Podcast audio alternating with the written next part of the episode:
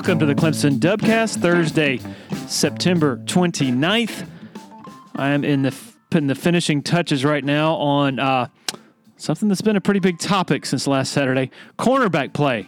I have an in-depth video look at what I think is proper cornerback technique, and none of the video clips, I should remind you, are from last Saturday, actually from last year against Wake Forest. By the time you're listening to this, should be up at Tiger Illustrated dot com, so check it out. My good friends Blake Smith and Brooke Archenhold have been part of the podcast since the beginning, way back in August of two thousand eighteen. They have an accomplished team of personal injury attorneys at Parham Smith and Archenhold, based in Greenville. They are Clemson people, and their skillful attorneys have decades of experience in complicated litigation matters, taking a special interest in medical malpractice, nursing home abuse, and neglect car accident cases that have left the individuals involved in serious trouble. For a free consultation at Parham Smith and Archenhold, call eight six four, nine nine zero, four five eight one or online at parham law dot com. That's P A R H A M law dot com. Football season is grilling season, and Jack Oliver's Pool Spa and Patio is South Carolina's premier source for the big three: Weber, Traeger, and Big Green Egg grills. Blackstone griddles too. I'm Jack Oliver.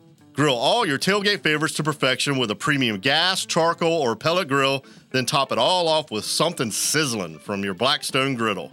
For grills, griddles, patio furniture, hot tubs, and saunas, shop in store or online at Jack Oliver's Pool Spa and Patio, Forest Drive in Columbia, and jack oliver pools dot com.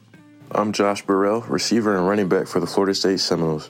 When I'm back home in the Midlands, I enjoy grilling and relaxing with my family, and we get everything we need from Jack Oliver's Pool Spa and Patio. Thanks, Josh. I'm Jack Oliver, and we proudly offer the Big Green Egg, Weber, and Traeger grills, Blackstone griddles, and beautiful patio furniture, too. We're located at thirty-three oh three Forest Drive in Columbia and online at jack oliver pools dot com. And we deliver. They're good people. Go see them today. Celero Communications, formerly known as Tandem Payment, is a full-service integrated electronic payments provider powered by leading-edge technology. Celero provides a wide array of merchant solutions, simplified payments. They make onboarding, taking payments, maintaining risk management and compliance, and getting support quick and easy. At Celero, they're all about helping you achieve sustainable growth as a business. Taking payments isn't the only thing your business needs. With Celero's solutions, you can manage inventory, sell products and services via social media, schedule staff, track sales, get reports, and much, much more. Find out more about Celero at celero commerce dot com. That's C E L E R O commerce dot com. Another loyal supporter of the Dubcast is the Blackacre Law Firm in Greenville, a subsidiary of Parham Smith and Archenhold. Blackacre helps South Carolina residents achieve their dreams of home ownership by providing experienced, professional representation for real estate closings. Attention to detail is crucial in real estate law. Blackacre is committed to making sure nothing gets by them preparing residential or commercial closings. Blackacre also offers estate planning services for their clients in the Greenville area. Find out more about Blackacre at eight six four, three two six, three five zero seven. Okay, to our conversation, man, I remember back in two thousand four, my first season covering Clemson with the Charleston Post and Courier, Tye Hill being one of the first players that I got to know. He was always so personable and, and engaging back then, and it's been a thrill to uh, catch up with him more recently. Okay, here we go. Really enjoyed this conversation.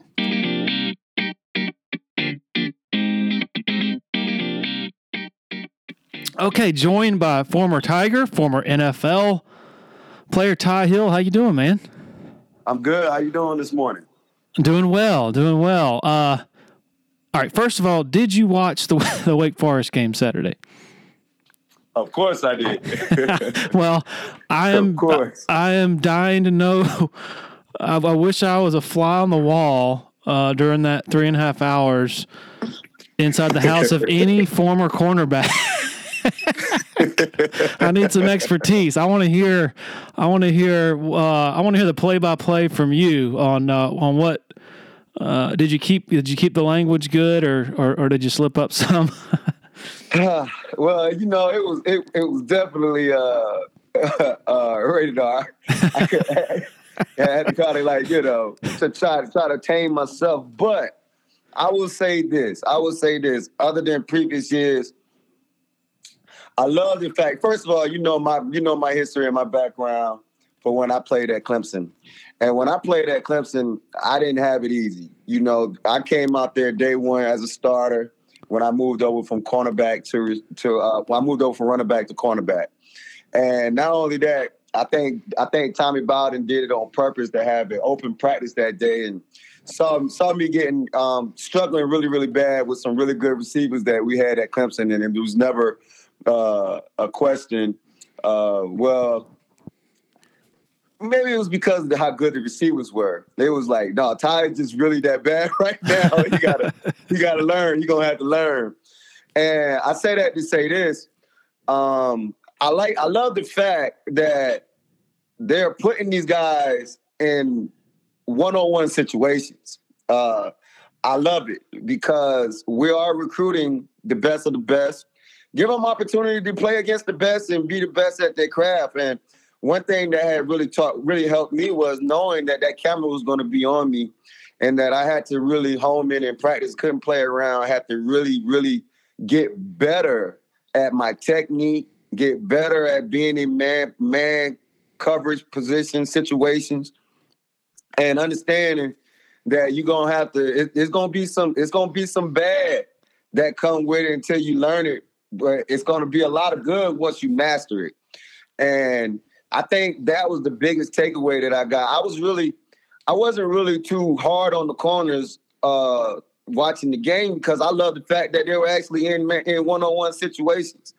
And when you're in those one-on-one situations, it's one, it's, it was one or two things that's going to happen. You're either going to get better at it or you're going to fold. And one thing I didn't see, I didn't see him folding. Um, Wiggins, I thought, you know, he had a couple pass interferences and he had a lot of couple of touchdowns caught on him.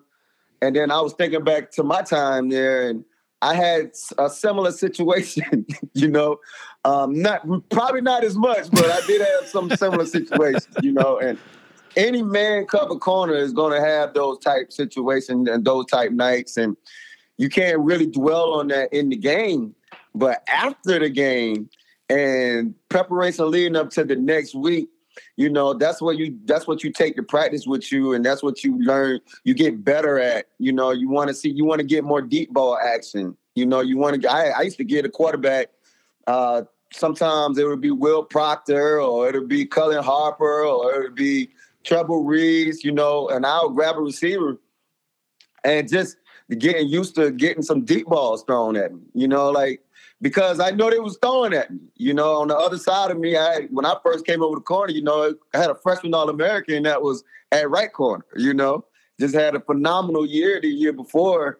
Uh, you knew who they was throwing at, and it was going to be me. And John Lovett, who was my D coordinator at the time, wasn't going to change the defense, you know. So, so I was going to be in a lot of man cover situations, you know. And so for me, I think it's early in the season. What better time than to get? It's one thing to get that work in practice, but it's another thing to get that work in the game, you know, because you get that game experience of uh, the ups and the downs, the ebbs and the flows, and you know how, now you know how to handle it. Now you know how to be composed and and come back and keep fighting, because you're gonna have to fight at corner. Like like our people always say, it's, it's one of the it's the hardest position to play. You know, and they're not lying. I used to love it, though. I love the challenge. You got to get up for the challenge, you know, because the attention to detail is going to be so much, so much greater in practice the next week, because you don't want to have, if, if if you're a dog and you're playing at Clemson, you definitely, I feel like you don't want to keep having those type games, and you want to make sure you're proving the naysayers wrong. And being who they are, Clemson, and the possibility of, well, first off, they're playing in a top ten matchup on Saturday night, seven thirty, prime time, A B C. You know, you gotta be ready to. You gotta be ready for. You gotta be up for that challenge. You know, for me, I welcomed it. I loved it. I I couldn't wait. I couldn't wait to get out there. You know, and once you, of course, you have a little jitters and you have a little butterflies. But once you get settled into the game, once you get, you know, that first hit or get that first P B U, or you know, you really you really seeing how you, you know, match up against your opponent, it's it's good. It's game time now, you know? You mentioned your your past at Clemson, and, and we remember it. I think quite a few people listening remember it, but that was a long time ago. We're old. Um, Long so, time ago. So we might have a we might have to specify some of this. Okay, oh two, you're a running back as a freshman, right? Right. Okay, and then you mentioned oh three, you're converted to corner. You mentioned how many dudes they had at receiver. On the other side, you mentioned, uh, I guess, Justin Miller uh, was the corner opposite you. Some of the receivers on the other side, Derek Hamilton, Kevin Youngblood, Aries Curry. Who am I missing? Uh, Tony Elliott. Tony Tony Elliott. Tony How was could I very forget? crafty. He was very – everybody had something, had something good about what they did, you know. Um, and I'm not going to take that away from Tony, too. Tony was a very crafty receiver, and, of course, he was a big body. Um, but those were the guys, I believe, I remember that were in the mix. Oh, Curtis Boehm as well. Yep. Um, but those were the guys that were in the mix. And then Chancey Stuckey came over the year after because I believe he was on he was on offense in oh three. Um, but those guys all, all did something well. And it was kind of like blood. I mean, not blood, but Ham was like a mixture between Reese and, and blood and Derek. I mean, Kevin Youngblood, you know, cause he had the height and he had the speed, you know, it just, he was very, you know, they called him the noodle, you know, he was, he was able to, to be nimble and he was very, uh, very shifty. And he, all, all of them could high point the ball. All of them played. played above the rim, and they all had different attributes that they carried about themselves, but they all were really good receivers, you know. Was the switch to to corner, was that your idea or something the coaches came to you uh, and, and proposed? Well, it was actually my idea, I thought. But when I went in there that day, because I went in, I was like, yo, I want to I want to try a cornerback out. I want to try a cornerback out. I went to Coach Bowden, you know, because I was looking at guys, um, I forget his name, Terrence Newman. He was a uh, he was a top five pick to the uh, to the cat to the Dallas Cowboys, and he was the Big twelve champion in eight in the hundred and, and the sixty. And I, I didn't want to give up track, and I knew Coach Bowden was because uh, coming into the oh three season, I would have been like second on the depth chart at running back. I was gonna be behind Yusuf Kelly uh, at the time, and I knew Coach Bowden was gonna be like, hey man, you're gonna probably want to bulk up if you want to be able to be in the mix to you know. to carry the load, to, you know, to, to start. Well, I wasn't really ready to give up um, track at the time. So I was like, I went to him like right after our bowl game. I believe we played in the Tangerine Bowl. Yeah, Texas Tech. Texas Tech. Yeah. Oof. I remember that. Yeah. I won't say the score. Yeah, I don't, let's not even talk about it. but uh, but those guys, so I went in the office and I told him, he said, you'll start day one. I was like, what? I was like, well, he's playing. He's just happy that I went over there. The other part to the backdrop to that story also is John Lovett, who was our D coordinator at the time. He also recruited me while he was at Auburn and offered me while he was at Auburn uh, to play cornerback. So he came in. He wanted me at cornerback day one, you know, but I just had it in my mind I was a running back. But it seemed like everything started to line up at that time because I kind of knew, like, okay, this is something different. I want to try it. Um, I seen Justin Miller. He had a lot of success over there as a as a true freshman, and I was like, "Well, let me let me see what this is about." And and I went over there, and the rest is history. Did you go? But, to, go ahead. Sorry, sorry. But but I do think the reason the way the Coach Bowden said it way too fast that I start over there. Like he said it way too fast. So I don't know. It might it might have been something in the background. We ain't never really talked about that either. Like, was they already planning to, like, come, hey, man, you might want to try this cornerback out. I guess I beat them to the punch. I don't know. Thinking about it years later. So did you, was this pre-spring? Did you go through a spring uh, playing corner uh, in oh three? Or was this? Uh, yes, I came. I went right over. Uh, day one of spring practice, I was at I was at corner. So it was you and Justin?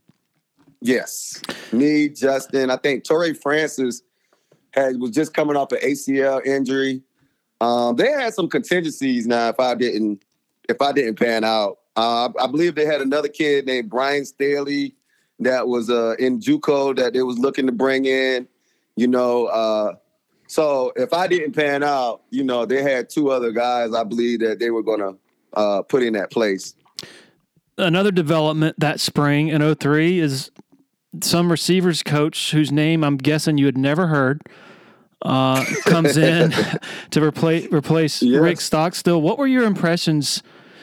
Can you remember the initial read on this Dabo Swinney guy who had been out of coaching for two years? He hadn't even been in the business, and now he's over there on Tommy's staff. What was your read on him at first? Well, first off, you know, I had loved Rick, Coach Rick Stockstill because he was the one that recruited me. He was the one that I developed a real close relationship with. I, I remember being devastated uh, when we came in. Um, I think we was in, uh, I want to say we were in uh, what they call it, mat drills. Oh, my God. So we was in mat drills, and I remember him, you know, letting me know that he was leaving. And I, I you know, it devastated me, you know. Um, but... Moving forward, when I when when Dabo came in, Dabo came in with so much energy. Um, I know his players, his receivers fell in love with him. I went against him every day. Um, you kind of could see that he was being groomed to be a head coach, or you knew it was going to be in his in his future. But he came in, man. He put in work. Um, that's why we have such a great relationship to this day, is because. Like, I remember those days. Um, he was there. The, when he came over to Clemson, that's when I went to cornerback. So, and him, and remember Billy Napier, who's now the Florida, the head oh, coach yeah. at Florida, they made this D V D that they used to use as a recruiting tool of, about me, um, saying that, if, would you believe this kid right here is a first-rounder? Because it was really, it was really bad. It was very good clinic tape on their end, but it was, I couldn't believe they put me out there like that, you know, because it was, it was very, very bad on technique uh, on my end. I was still learning the position, but it, it went from start to finish. You know, it's like, well, this is what you could be, you know, and um, so yeah, it was a, it was, it was a great, great experience. Uh, we had very, very uh, great battles. Uh, with him, with his, with his group, and and our room, our D B room, um, and that really, like, when we went into games, man, we wasn't even worried about who we were going up against because we were seeing the best, all types of body types, at practice every day, and that definitely helped me and shaped and molded me to get me ready for the N F L. Because when I went into the N F L, it was the exact same thing. Um, they did. I was not in no zone coverage. I was in one hundred percent man most of the time. When things didn't break, when things broke down, and we wasn't getting there with zone pressure. I remember my coach at that time, who was Jim Haslett, who his daughter actually went to Clemson as well. He was like, "Bump it, we're playing straight man now." You know what I mean? So, me personally, I love corners that are out there. First off, paying for that, paying for that tuition. and, get, and and and and making sure that they are getting they they deserving that check they're getting on Sundays, because that's how that's how I envision the corner. You know, I envision these guys uh, competing. Now, I don't say don't tell me I'm not saying I don't like zone, because you got to switch it up, and you got to, you know, every every every possession and or, or every down don't call for a a man cover. I mean, you know, but being these guys, being out there, being in the mix, and and that's how you get into the game too. You get in the game by being in the game, and now your if your height your senses are not heightened because you're not in tune into the game, because you're you know you're probably out there in zone. Because that's how I feel like certain. I think that's really like how certain kids become. uh Well, not even kids, but players be get get a little you know up and down because they ain't really in tune in the game on every down. Um, I, that's one thing I do like about our defense this year, is that I feel like we're playing a lot more man coverage, and they're trying to mix the coverages up. And you letting um, Wes Goodwin, he's allowing these kids to play, and I, I love it. You know. Can we go back to Stockstill for a minute? Okay. It's just kind of remarkable to hear a defensive player, even even toward the guy who recruited you, saying he was devastated by the loss of a. of an offensive assistant. Can you give some insight into how how he resonated with so many players every, on both sides of the ball, how much of sort of a cultural force he was, just so beloved? Oh, man, I don't even, words can really describe it. I mean, everybody, even if he didn't recruit you, I think he you he, you loved him. You know, he was he was so, he was a, he was a cool guy. He was down to earth. He can relate. You know, I, for me personally, you know, I built the relationship with him um, since the day I was being recruited by Clemson. He was the one recruiting me. Now, you know how that recruiting game go. Back then, he told me I could play whatever position I wanted to play. I, you can, we'll put you at quarterback, you know. you know, but it, of course he was playing the recruiting game. But he didn't just care about football. He cared about you as a person and as a man, and and even as even as a, uh, a student, you know, and he wanted to be, make sure that, you know, he loved on you, you know, and he, he did that to countless uh, players from current, well, when I was at current, and people that were there in the past, you know, that were uh, alumni, you know. I talked to Rod Gardner um, from time to time because I see him up here. He, he lives in my area, and I remember we talking about him, um, and he loved him, you know. There's a, there's a lot of guys that just, you know, he was one of the coaches that will forever be beloved by, you know, former alum that played in the era that he was, when he was there. You know, I was happy to see that they they upset at Miami the other night. I was about to say, you know? You and Stockstill have something in common now. Y'all both won at Miami. You both won at Miami, you know. I know when he he couldn't believe I went over the cornerback, though. He was like, I can't believe you went over there, you know, because – You know, I didn't. He knew I did not want to play on that side of the ball. But at that, you know, that was when I was trying. I was trying to thought I was a running back at the time. You know, but uh, but nah, Stockstill was is definitely one of the guys. He got. He was. A, he was really responsible. One of the big responsible for that recruiting class, our two thousand one class, and I think that class was a really, really good class. Um, it turned out to be a really, a, a really good class, you know, after you seen a lot, the likes of the guys that went on to the N F L that was actually drafted. But in the beginning of that class, you know, I was probably a two-star, you know, so I wasn't, I wasn't really a, the name of that class, you know, but I played again. I played with a lot of great, a lot of great athletes. You're talking about Roscoe Crosby, Aries Curry. And then, you know, we had Tymir Zimmerman that was supposed to come. I wish he could have got in because yeah. he would have been a phenomenal talent, you know, from the things he even done in his college career down at Newberry. But uh, Ben Hall, um, there's so many guys, Kyle Browning, uh, David Dunham. Uh, there was a lot of guys. But for my class, he was the one that was responsible for Eric Roscoe. You know, he got in with Reese. I think, I think John... I think um, Coach Scott was really recruiting uh, Reese, but you know how that go. They all they they double teamed they double teamed him on that, but it was a lot of guys. Leroy Hill, you know, Charles Bennett. It was a lot of guys. Charlie Whitehurst yeah. in that yeah. in that class that went on to be drafted into the N F L, um, and it's it's kind of similar to like a lot of the classes that are coming through there now. It's just that these guys are coming in now with, with a lot more stars behind their name, you know, I, and they're a lot a high, higher profile. But it was a really good class, and, and Coach Stock was really, really uh, uh, essential in putting that class together. Do you remember how long it took you to feel comfortable at corner, to, to where you feel like you got it, and when that moment was? Oh, man, it, man, it took a... Uh, I remember that year in two thousand three, we we started the season uh, uh, playing against Georgia at Clemson in the Valley when, you know, it wasn't a really good, it really wasn't a good turnout for us yeah. on our end. And uh, they kind of hit me in that game.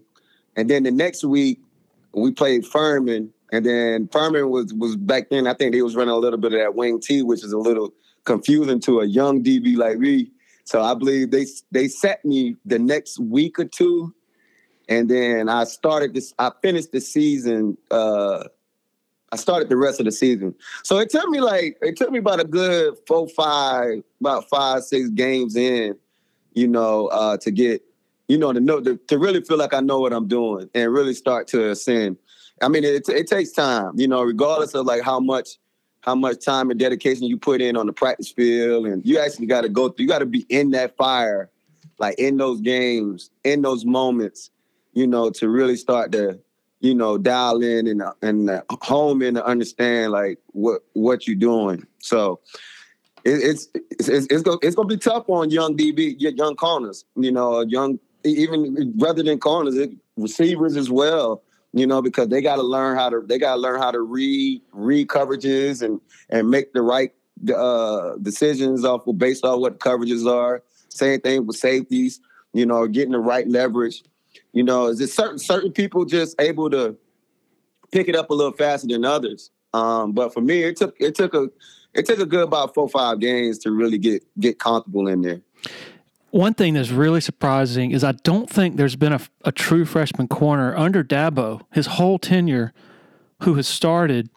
I think Mackenzie Alexander was in line to start in fourteen or thir- one of those years, maybe thirteen, mm-hmm. but then he got hurt. But mm-hmm. it seems like conventionally we think, okay, it's really hard for these positions, like offensive line. Man, it's hard to play as a true freshman offensive lineman or quarterback. You don't think corner. You just think, oh, these are athletes, kind of like receiver, you know, with a receiver, you just find a way to get him the ball and go let him do work. But it's something that Wes Goodwin has said recently sort of resonates. He says the farther you are from the line of scrimmage or away from the ball, the more lapses in technique are magnified uh, because yes. that can get really get you torched. Yes, because technique is everything on that back end. Uh, technique, route recognition, uh, formation recognition. It's just a lot that goes in, and then you're talking about you got to do this now within like a, a matter of like two seconds. You know what I mean? You don't have a lot of time. Everybody's quick, is quick, uh, quick, no huddle, right? They just lining up and they running from side to side. You gotta, you gotta be, you gotta do a lot of processing in a in a in a short amount of time. And when you think back on it, that make a lot of sense because you don't see a lot of guys coming in. You may you can work them in. I, I think you start to see them be worked in, you know, as the season go or as games go. But um, it is kind of hard for a lot of guys, even with the the uh, the advancement of high school football. You know, these guys that are coming in five star, or whoever you say that are really really good. Well, they're not really seeing five star receivers every week, right? Yeah. And these guys that are in college, they're already polished. You know, a lot of them are polished. They've been there, regardless of what, what the stars behind them. I don't even believe in stars, to be honest with you. Um, it's all about the work. Um, with these guys that are already there, um, you still got to learn the speed of the game. You still got to learn the game. And then you got to be good with your technique and be disciplined inside each each each play, you know. So it makes a lot of sense. I think, I think, uh, I think for Clemson, though, what what has – they always try to do is try to get young kid, young guys in the game um, yeah. so that they can use them because they recognize, you know, um, like me, I was an Iron Man. I hated coming out of the game. Like I, I did not come out of games when I was at Clemson. I think if you can go back, it, it was a long, long time ago now, but I didn't come out of games until the games were done, you know, like, cause that I just wanted to play, I, and I couldn't. I like to get in the rhythm, and I couldn't have my rhythm uh, interfered with. And I, I remember Coach Lovett. I know when um, when um, Vic, Vic Conan, Conan came in uh, when Coach Lovett left. You know, we had a little thing about that. I was just like, okay, you gotta let. I believe it was like Sergio, because I remember the young kids like Sergio and uh, Sergio Gillum and uh, uh, what was his name. But a lot of the young corners, they used to get mad at me because they couldn't get in the game until I was ready to come out. Didn't they call you, uh, didn't Conan call you his teacher's pet or something? Was that you? Probably was. But I remember he, he couldn't stand it. He was like, okay, Ty, you got to come out. I was like, nah, I ain't coming out right now. This is in the middle of the game, bro. Like, I got to, I believe it was like in the second, third quarter. I was like, this game ain't over yet. We get in the fourth quarter, we win, and then I'm, I'll come out. What's wild is, I mean, you've had a window since your playing days of, of the revolutionary changes in offensive football. Mm-hmm. Like, I mean, you say, yeah, you should, you know, play man all the time, but I mean, sometimes they have to play zone with all these mobile quarterbacks. You got to keep your yes. eyes on them, and it's like there's it's yes. so complicated. I mean, I mean, in your time, it was more like I formation and conventional stuff, whereas now it's just. Wow, man, all the different personnel groupings and spreading from, from sideline to sideline and uh, the, the freakish quarterbacks. Just yeah. And now freakish tight ends with the kid at Georgia is just amazing.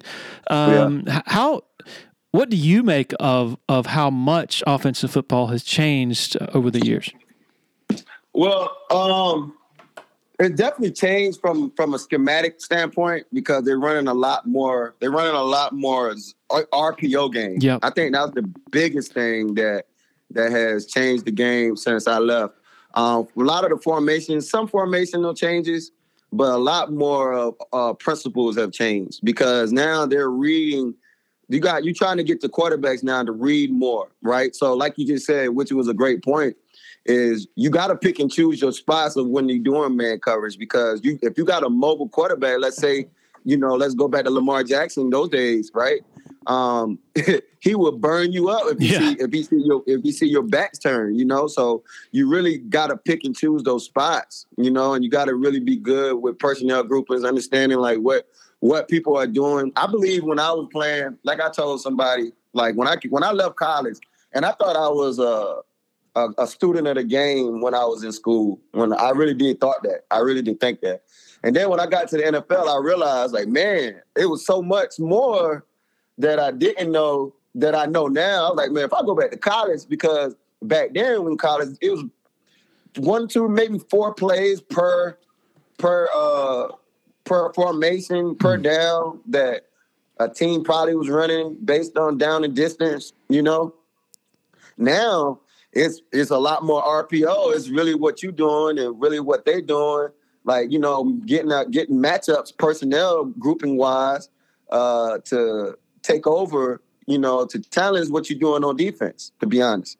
So a lot has changed. A lot has changed. It's a lot more mobile guys, right? You, you're getting more mobile guys that are that are playing. I, we probably would play maybe two, three mobile guys a year, possibly, you know? Now, you, almost every game, you got a guy that can, like, you know, that can do something different. Like, I think, you know, the craziest offense I've seen today is really truly been that, that Wake Forest offense. Yeah. Like, yes. I can't even believe I didn't. I just did, I just couldn't believe that thing was actually working on us when you talking about our front, you know. Because I've been up to a uh, a practice like when we had the alumni cookout, and I'm looking at these this D line, and I'm like, man, these guys are massive and big and fast, and you know they can move. Uh, but for some reason, they were having a lot of success on just doing that. That mess, that, you know, pulling the ball out, I, I couldn't believe it. Um, but it's schematically, like, different, you know. It's a, a new day, you know, and as the game, go, as time goes, the game go evolve. So it's going to always be different things. And um, But, yeah, it was de- it's definitely different today, you know. But one thing else I can say is it's it's starting a lot more in these high schools because a lot of these kids – are getting they're getting specialty training early, young, and they're coming in. They, some of them, the ones that are going to good high schools, or that the ones that are taking on the co- the coaching that they're getting uh, personally and and being able to apply it to their game, which is in which in return is helping them get on the field faster. You know, so they're actually when they get to college, like they're actually developing faster. You know, and So that that's another thing that I've seen a big thing in, you know? It's really interesting, like, thinking, like, over the last decade or so with offenses, like, you know, ten, twelve, fourteen years ago, you know, the, the zone read, you know, where they just, you know, you're reading the, the edge player and figuring out whether to give or or keep. That was, like, new and funky. Well, and then Auburn yeah. starts reading, like, the... the outside, like the cornerback, you know, like, mm-hmm. and, and so if, if the corner comes up, then the, you just, you just, you just dump it over his head to the wide open receiver. And then I'm so glad you mentioned Wake, because in addition to the just totally bizarre sight of, of a quarterback and a running back walking toward the line of scrimmage, it's, it's, it's so crazy. Weird. But he's he's reading the safety, like he's he's he's figuring out what the safety's gonna do, and then mm-hmm. making the decision off of that. So it's gone from like first level, you know, defensive end reads to cornerback reads to second level reads to now third level. Like the back end is being optioned off of uh, as a quarterback, at least in Wake's system, decides what to do, which is which is pretty wild. Yeah, it is wild. I mean, that is pretty wild because I just, like you said, the quarterback walking into the line, holding it, holding it, holding it, and still have an opportunity to get the ball off is is to me that's a I, it, it it blows my mind every time I see it. And you know, of course, I was I started paying a little more attention to it last year, but I just I couldn't believe that you know that was a that's a thing now. You know, I believe I don't, I'm, I don't see nobody else in college football no. running that offense like that, but. It's kind of a gimmick, but it, it really works for them. Uh, it works. So, all right, I want to get your expert opinion here because I know my novice uh, conclusions from last Saturday. My dominant takeaway in watching the corners was very simple. Turn your head around and just look at the ball, and you don't draw those penalties. Am I right? Yeah, but that starts in practice because you got to be in phase, right? right? They, but they, they were in phase a lot of the time, though, weren't they? Yeah, but I think they were they were really so. Is when you press bailing or when you are one thing you can you can lose sight of what you're supposed to be doing. Got to remember the quarterback is throwing the ball to the receiver. He's throwing to where he's going to be, not where you're going to be. So you got to really home in to like what you're doing. So if you press bail, you got you got to really bail, get out of there because you got because sometimes you can kind of get laxed in your bail. So now you're thinking the ball is coming to, coming to you, but it's actually going above your head, you know. Um, but yes, you got to be you got to be in phase. You got I think that's why I said earlier, um, you got to get out there, get a lot of deep balls thrown at you. You got to get a lot of, I, and I hope they're doing that a lot in practice because they are going to get that now, you know. Like they're going to get a lot of people that's going to challenge them downfield. And he should be. He should get it. But, and it's a, to me, I think it, that benefits us more, you know, uh, when you know that's coming, right? But, yeah, you got to you got to get your head around. You got to get, you got to be in position. Then you got to play the ball. But you got to, you got to play the ball. You know, I think that's the, the hardest thing for some, some D Bs, you know, is playing the ball. You can, they lose sight of, getting when to get in phase, you know, and and it's it's it's easier said than done. I'm not gonna lie. Yeah, you gotta know, and then you gotta know where you're at on the field. You know, you gotta be you gotta be aware of your surroundings. You know, and for for our boys, I just think getting a lot of deep balls thrown in. I see. I think I seen a comment. Dabo said we're gonna get a lot of deep balls, and well, you know what you got to do in practice. Make sure they're getting a lot of deep balls thrown at them, right? Being able to play the receiver and play the ball in the air at the same time, you know, because that's really where it's done at. You know, I, you really judge the corner based on how he plays the ball when the ball is in the air, like how comfortable a cornerback is with the ball in the air being thrown at him. And you could tell based on the technique of how they play the ball, you know, and how they play in the receiver. And the, the position that they're in, you know, being in phase, being out of phase. But yeah, it is it's it's, it's definitely easier said than done. I went back and uh, looked at last year's Wake Forest game a couple of days ago, and something really interesting. Um, I mean, obviously Clemson controlled the line of scrimmage a lot more last year. Wake wasn't able to do that slow mesh thing, right? But another thing that happened, th- but there there were times last year, a number of times where it, where Hartman did have enough time to get the ball off, but the corners, meaning Andrew Booth, Mario Goodrich, even Nate Wiggins, had some big time pass breakups, and there was so much contact on each occasion. But since they turned their heads, the flags were not thrown, and it seems like you can pretty much do whatever you want to do physically, contact-wise, as long as you're just, as long as you're looking, looking at the ball. the ball.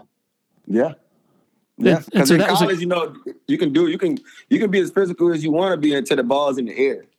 Right, but even once that ball, once that ball in the air, you got to be in phase at that point. Yeah, but it just seems like yes. so many times this past Saturday, there was lots of contact and lots of hand fighting.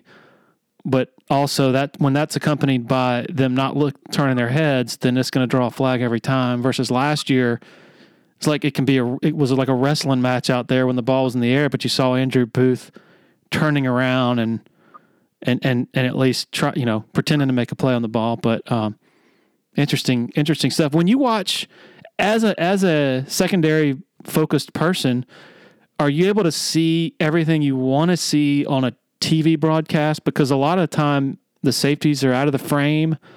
Do you find yourself saying, man, I wish I could get a wider angle when you're trying to diagnose things and watch the game from home? Well, uh, I can I can kind of could tell, like, based off, like, the formation, I could tell, like, what, what, what coverage we're in based on um, whether we two D, whether we three D. I mean, uh, whether we two D, one, sing, one sing, single high. Um, based on the cornerback technique, I can kind of tell, like, what, we, what, what we're in, you know. Um, it's actually, for me, I, I actually like watching it from, from home because I'm able to, like, stop it. Yeah. You know. And rewind and see what happened, you know, whether, you know, up, up, when you there in live, you can't really see everything because you, it's you can't, you you watching everything, you know, you got to really be focused on, like, the player, like, oh, or you got to really just be watching that one position. But I like watching it at home, uh, or I'll record it so I can go back and look at it and, and see what's going on, even from a, a schematical uh, perspective of, like, what is they thinking of, like, why are we doing this, you know? Um, I so I like I like watching it from from the T V uh, the T V copy. Now, if I could get if I could get the game copy, that'd be that'd be awesome. Yeah. Now I can really I can see the wide angle, I can see the side, I can see, you know. Yeah, yeah, yeah. But then I really could break it down. But yeah, you can kind of tell sometimes. You know, of course, you can't really see the technique sometimes from the safety standpoint. But yeah, when I'm watching these games, I'm one hundred percent really watching what we're doing on the back end. I'm looking at the formations and I'm looking at, like, how how we adjusting to the formation, what we're playing, what coverages. Are we playing man? Are we playing zone? All right. Are we playing a match zone? Like, all right, where are the holes at, you know? And then I'm looking at it, just looking at the play call. If you're, and I'm not asked, I'm not trying to get you to question Wes Goodwin or anything, but I'm just curious, when you go into a game like that, you know you're missing um, Sheridan Jones, you know you're missing Malcolm Green, you know you're missing Andrew Makuba, who can also play corner in a pinch. Do you do more schematically to give more help more often to those corner, those young corners, instead of playing the safeties more up and having them more focused on that mesh? Did did you? I mean, he did. They, he did go to give him more help in the second half. But I'm just curious what you were thinking at the time. Like, okay, hey, we might need to give these guys a little more help with the safeties. So, you know, like I said, man, you know, I, I, I was brought up. I was brought up the rough way. Now, in the beginning, you know, I was. They did. They did hide me. You know, right?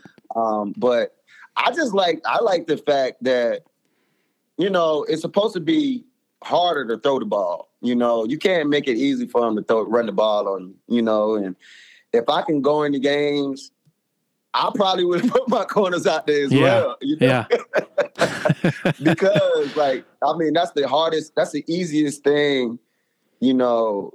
And then you you want them to grow. You want them to grow. I, I, I love the fact, I love the fact that you give them an opportunity that you believe in, that they can go out here and play. Now, we have, yes, we were missing a lot of guys.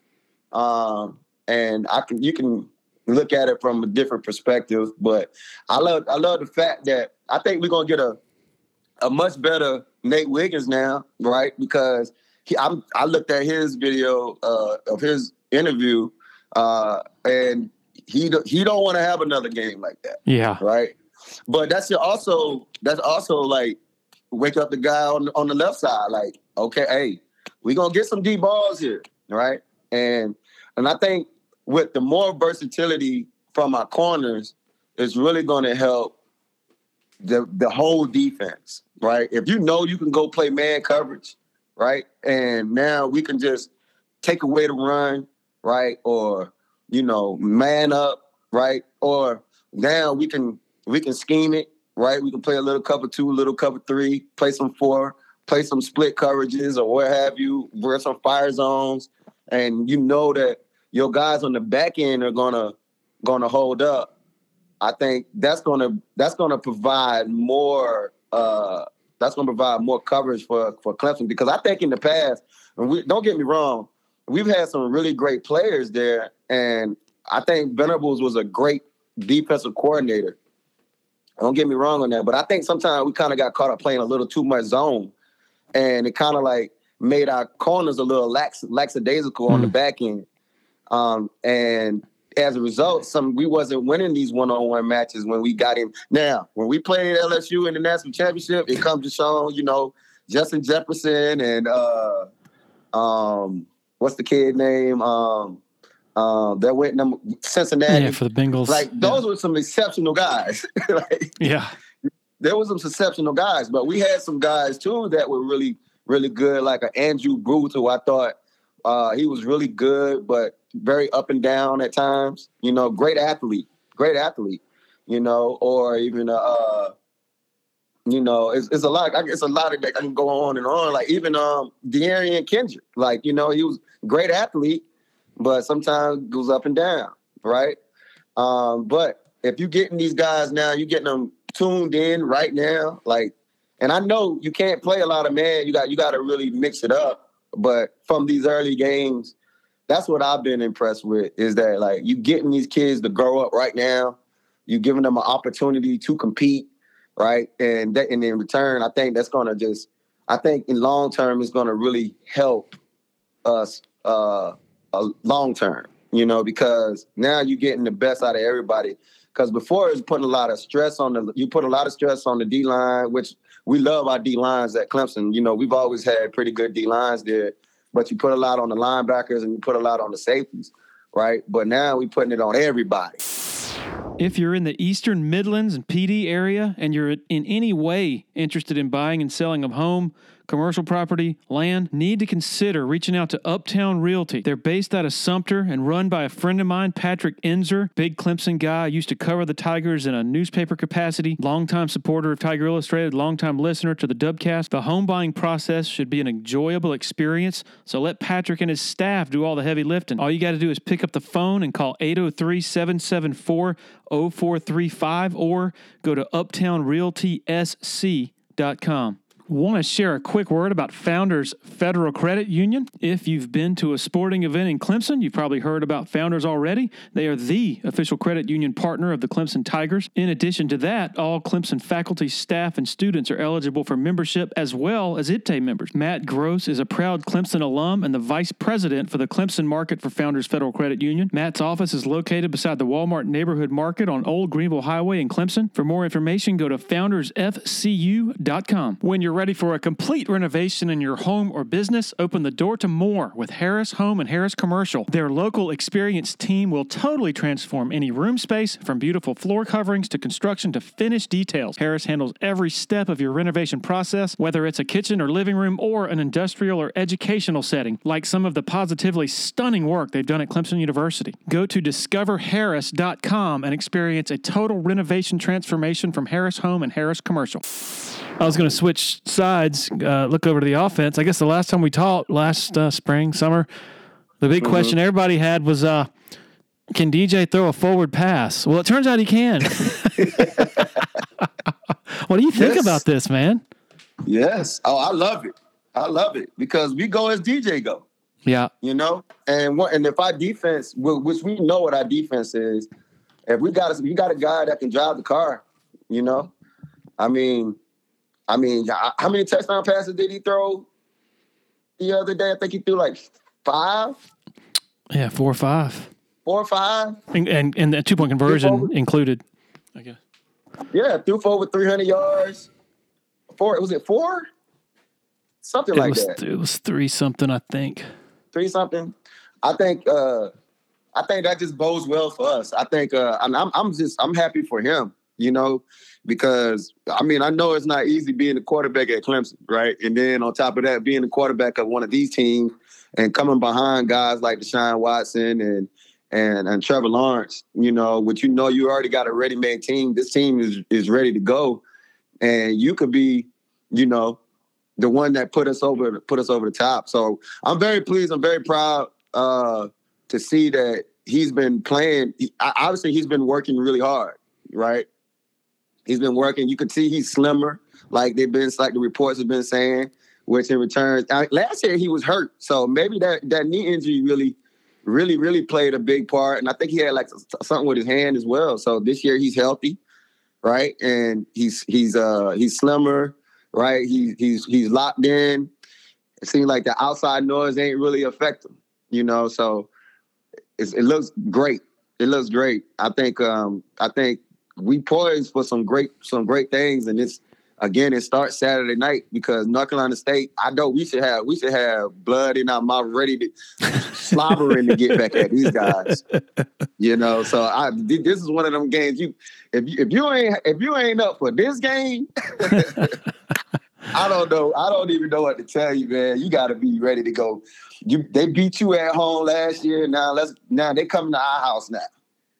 You know, it's amazing. And it's a lot on the line. Yeah, it's amazing watching D J. Just what confidence can do to a player's whole persona on the yes. field. Yes, yes. Confidence is. If you got confidence in you, I'm telling you, you can do. You can do whatever. But if you ain't confident, and that means confident in the play call, confident in yourself, confident in your abilities, confident that you can make these throws, being smart when you when you know when to dig and dump. I mean, I mean, it, it, it plays a, a major part, a major factor in who you are and what you can do. Most definitely. Tell me what Tye. I've seen him now. I've seen him. His pocket presence is so much better this year than it was last year. You know, I don't know. I don't know if he's more confident in the offensive line, right? I don't know if it's because he's he's healthier. Either way, he looks like he looks. It's night and day compared from last year to this year. I mean, that two point conversion when he's on one leg, he's got the linebacker holding his other leg. He's still and, yes. he's still looking downfield, like he's still looking like going through his progression, looking for an open guy and firing like. He's not spooked yeah. like he was last year. Yeah, yeah. I mean, it's amazing. It's amazing. So, but I, I'm I'm happy for him though. I'm happy for him because, you know, that that puts him back like where we all thought on who we thought we had, right? And it does. And for him, it gives him the confidence, right, to go in, to go in these games, you know, and not be worried about one guy. Like I'm, he's literally. Like scanning the field, like he, yeah. he's you can you can tell like he's he's paying, you know, he, he's it's much more attention to detail this year than what it was last year. But again, I don't know. Maybe it was was he he was hurt last year, right? Versus him being healthy this year, and like you said, the biggest thing is the confidence, the confidence piece. What is Tye Hill's daily life? Like right now, what are you doing? You're, you're in the Atlanta area, right? Is it Cartersville? No, I'm actually in Gwinnett. I'm over Gwinnett. here in Lawrence, Lawrenceville. Lawrenceville, to be honest. Okay. Yeah, so my daily, like I done got into uh, I T sales. Uh, I, I picked that up over the over the summer. So I've been doing a little sales work. You know, just getting out of the house. Uh, my kid now, my son, he's in high school now, so I have a lot more free time. Um, to do things that, you know, I need to be doing out here. so before so, that, you were doing, you were co- doing a lot so, of coaching? Yes, I was coaching. I was coaching uh, his football team. Um, but I wanted to, I'm still trying to figure out, do I want to coach or do I want to uh, go a different route? And as of right now, I'm still, it's still up in the air for me, you know, but, uh, But yeah, every day, you know, I'm actually, I joined, a, I, I partnered with a company um, called Reach Technologies, and they give me an opportunity to get my salesman uh, experience in. So that's what I've been doing uh, for the past couple of months. What does that look like? What what, what do you what do you do? So uh, I'm in the office uh, every day from like eight o'clock, and then from about nine, I, I leave, and then I, I'm pretty much out cold calling, re, uh, visiting businesses, uh, selling products for as printers, toners, uh, office furniture, office supplies, um, things of that nature. Uh, and it's been uh, it's been interesting to say, you know what I mean? It's been it's been pretty it's been pretty interesting. What are the, you said you're trying to figure out whether you want to get back into get into coaching. What are the pros yes. and, pros and cons of that? Well, the pros and cons to it is time, right? Um, I've been really, I wanted to make sure I wanted to be around for my kids. I wanted to make sure I got them on the right track, meaning, and I didn't want to miss, I didn't want to miss anything of any of their, uh, you know, their games or, you know, uh, track meets and, and things of that nature. Um, so that's what, what I was talking about, but, and also trying to figure out like what level of, co- what level of coaching would I do? You know, um, I love, I love coaching the youth. Um, but I don't think I'll probably be coaching no, uh, no, no, uh, pee wee ball, no more uh, things of that nature. Because, and the reason being for that, uh, I want to, I want to be more concentrated. So maybe thinking about high school. Um, this year I didn't want to coach this year because I didn't. I had an opportunity to coach at my son's high school, and he goes to Peachtree Ridge High. Uh, they got a new coaching staff over there, and they was gonna bring me along on there, but I wanted him to be able to go without me. Um, I wanted him to, to hear another voice, mm. you know, um, so that he could see that the things that I was telling him is the things you need to be doing, right? You know, I think I think when when I had I had coached him for so long that I believe sometimes you can get tone deaf, or you thinking like, yeah, because my son, he's a very very uh, gifted athlete, you know, and sometimes you can just rely on that gift and relying on the work. And I wanted him to see like, this is what, this is what football really is, you know? And, um, and if you're going to get whatever you, you're going to get out of it, what you put into it, and that that's with anything in life. But, um, I just, you know, I wanted him to make sure he's getting, cause I know football don't change. I don't care where you play, right? It's going to, it's the same elements that's in the game is going to always be there. You got some people. Some people are gifted to not uh, uh, see some of the the the, uh, the diversity, not diversity, but uh, some of the uh, the pitfalls until probably later, right? But and what I mean later, some some people don't don't experience until they get to college, right? But it comes, and you know, you, being able to be coachable and be coached by different people, and being able to respond uh, to the coaching and being able to go and perform is something I've been trying to uh, teach my son, because, and not just my son, but all the kids that I've, I've coached, because, you know, you're going to have different type of coaches, no matter, you're going to have some that yell a lot, you're going to have some that don't yell at all. And then you got some that are just very even keel, right? But you still got to be able to respond to coaching. You still got to be able to, uh, to go out and perform and just have fun, you know. And my son, he's been uh, he's been afforded the opportunity to play on basically J V, varsity, and ninth grade. Mm. He's he's played, he's got he got his first touchdown in ninth grade and on the varsity. He hasn't oh, scored nice. on J V. He hasn't scored on J V or ninth grade yet. That's great. Yeah, so it's it's been it's been it's been interesting being in the stands versus being on the sideline, right? So it's been it's been it's been it's been it's been unique. I uh, I keep in fairly good contact with two of your former teammates, Charlie Whitehurst and Dustin Fry, and it's been really interesting hearing them sort of adapt to their sort of post football lives. Whereas Charlie's like, man, all that time I was thinking I I would just love the time off and. But he's like, he's playing golf every day, and he's like, ah, is this it?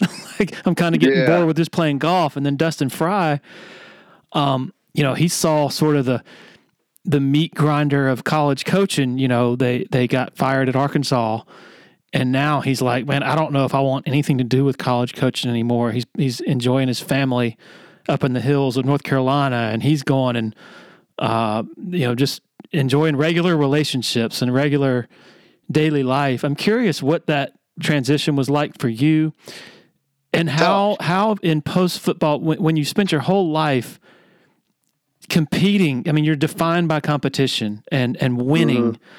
and and and performing at the highest level. Is it hard to find something that sort of satisfies uh, that area, th- th- those juices, if that makes any sense?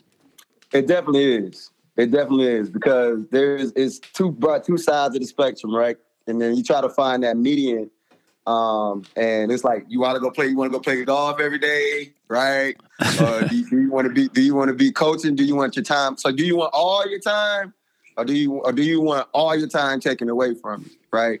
But you also want to find that, that competition. I think that's where I'm at right now. Like I'm, I'm not, I'm all, I'm kind of like, I'm right there, right? I done, I have, I've done been a uh, franchisee for Golden Corral where all my time, most of my time was taken up doing that. But it wasn't my passion to be in the restaurant business, right? So then I was like, then I'm thinking about I want to go coach, but then I know I don't want to, I don't want to miss the important moments in my kids' lives of when you know they're competing, and you know I don't want to miss those things. So it's really for me, it's trying to, I'm still trying to find that balance because, and also trying to find something that's satisfactory or or from the competition perspective, you know, or that get my juices going, just like how when I played college football or when I played in the pros, you know. So yeah, it's it's it's you, you, you spend so much time and you become you become trained in in robotic, you know what I mean, as far as you know, you really become like a uh like you in the military. Yeah. You know what I mean? So you get kind of lost when you don't when you have all this time. Then you realize I don't I don't want all my time taken away. But yeah. I definitely I definitely want to still have some fulfillment to where I wake up in the morning and um and and I'm ready to hit the ground running because something is motivating me to get out of bed and do something, you know? And that's what I'm still looking for, to be honest with you. So that's why I was like, well, let me try I T sales because like the N F L affords us uh, second career opportunities. And I ain't never got an opportunity to do what I wanted to do when I can't, because when I got out of the N F L, it was more so I, I did what I had to do, and, I, and that was go run my restaurants. But then when I got out of doing that, and I was like, well, now what am I going to do? Like, what do I want to do? You know, and I still love the game of football. Um, I think that's more one of the reasons why, well, for one, I wanted to make sure I got my son off on the right track and his friends as well. I was going to take a village with it, with me. But I also wanted to, like, find something that's fulfilling, right? And that was fun. Doing that, you know, it was a lot. We should have had a doggone. Uh, I, I tell my coaches this all the time that I coached with this past couple of years.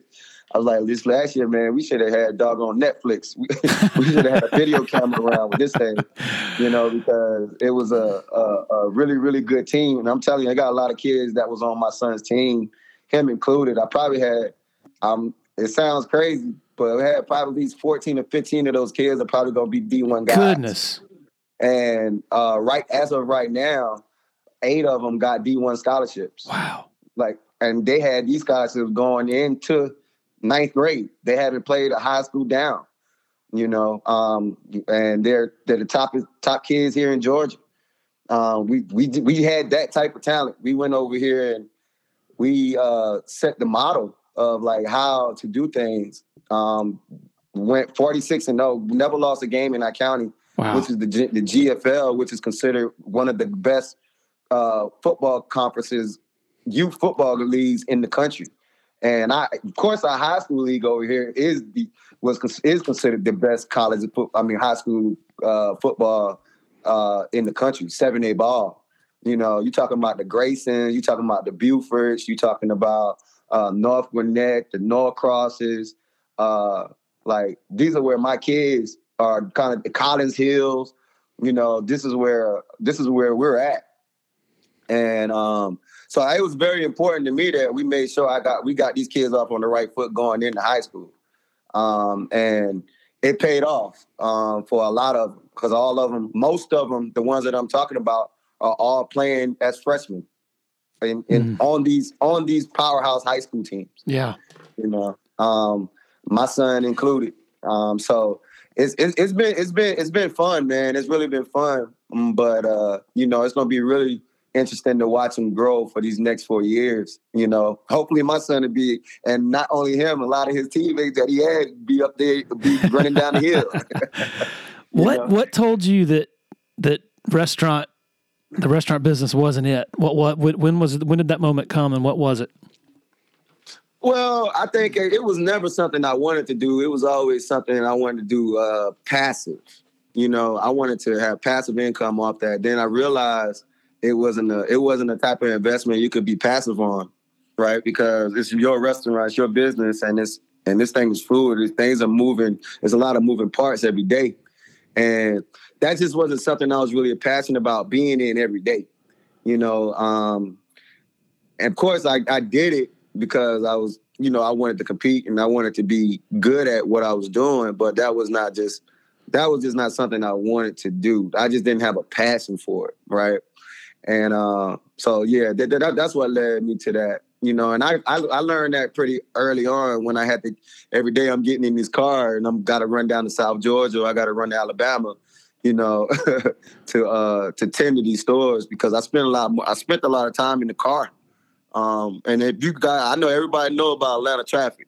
Oh, Lord have mercy. Yeah. And this traffic coming back into the city is is no joke. Coming in from the McDonough side, coming from Macon. Uh, it, sometimes it would take me three hours to just to get home, and it would take me, you know, and that's and I'm dealing. I'm telling you, it's probably two hours in traffic, an hour and forty, hour and thirty just in traffic, two hours sometimes, you know. So that along with uh, you know, not having the passion to do that, you know, was really when it was like, okay, it's time to do something else. Tye Hill, man, I've, you've given me an hour of your time. Uh, I really, really appreciate it, man. Your your cornerback expertise, awesome, and everything else was too. I thank you, man. I appreciate it. So Tye informed me that he's thinking about taking up his own podcast. I think he would do a killer job at it. Thanks to Tye for joining us. First class now, just as he was back in the early two thousands when both of us were a lot younger. Appreciate the support of our very loyal sponsors for helping make this happen. And most of all, thanks to every one of you for hitting that play button every week. Cheers.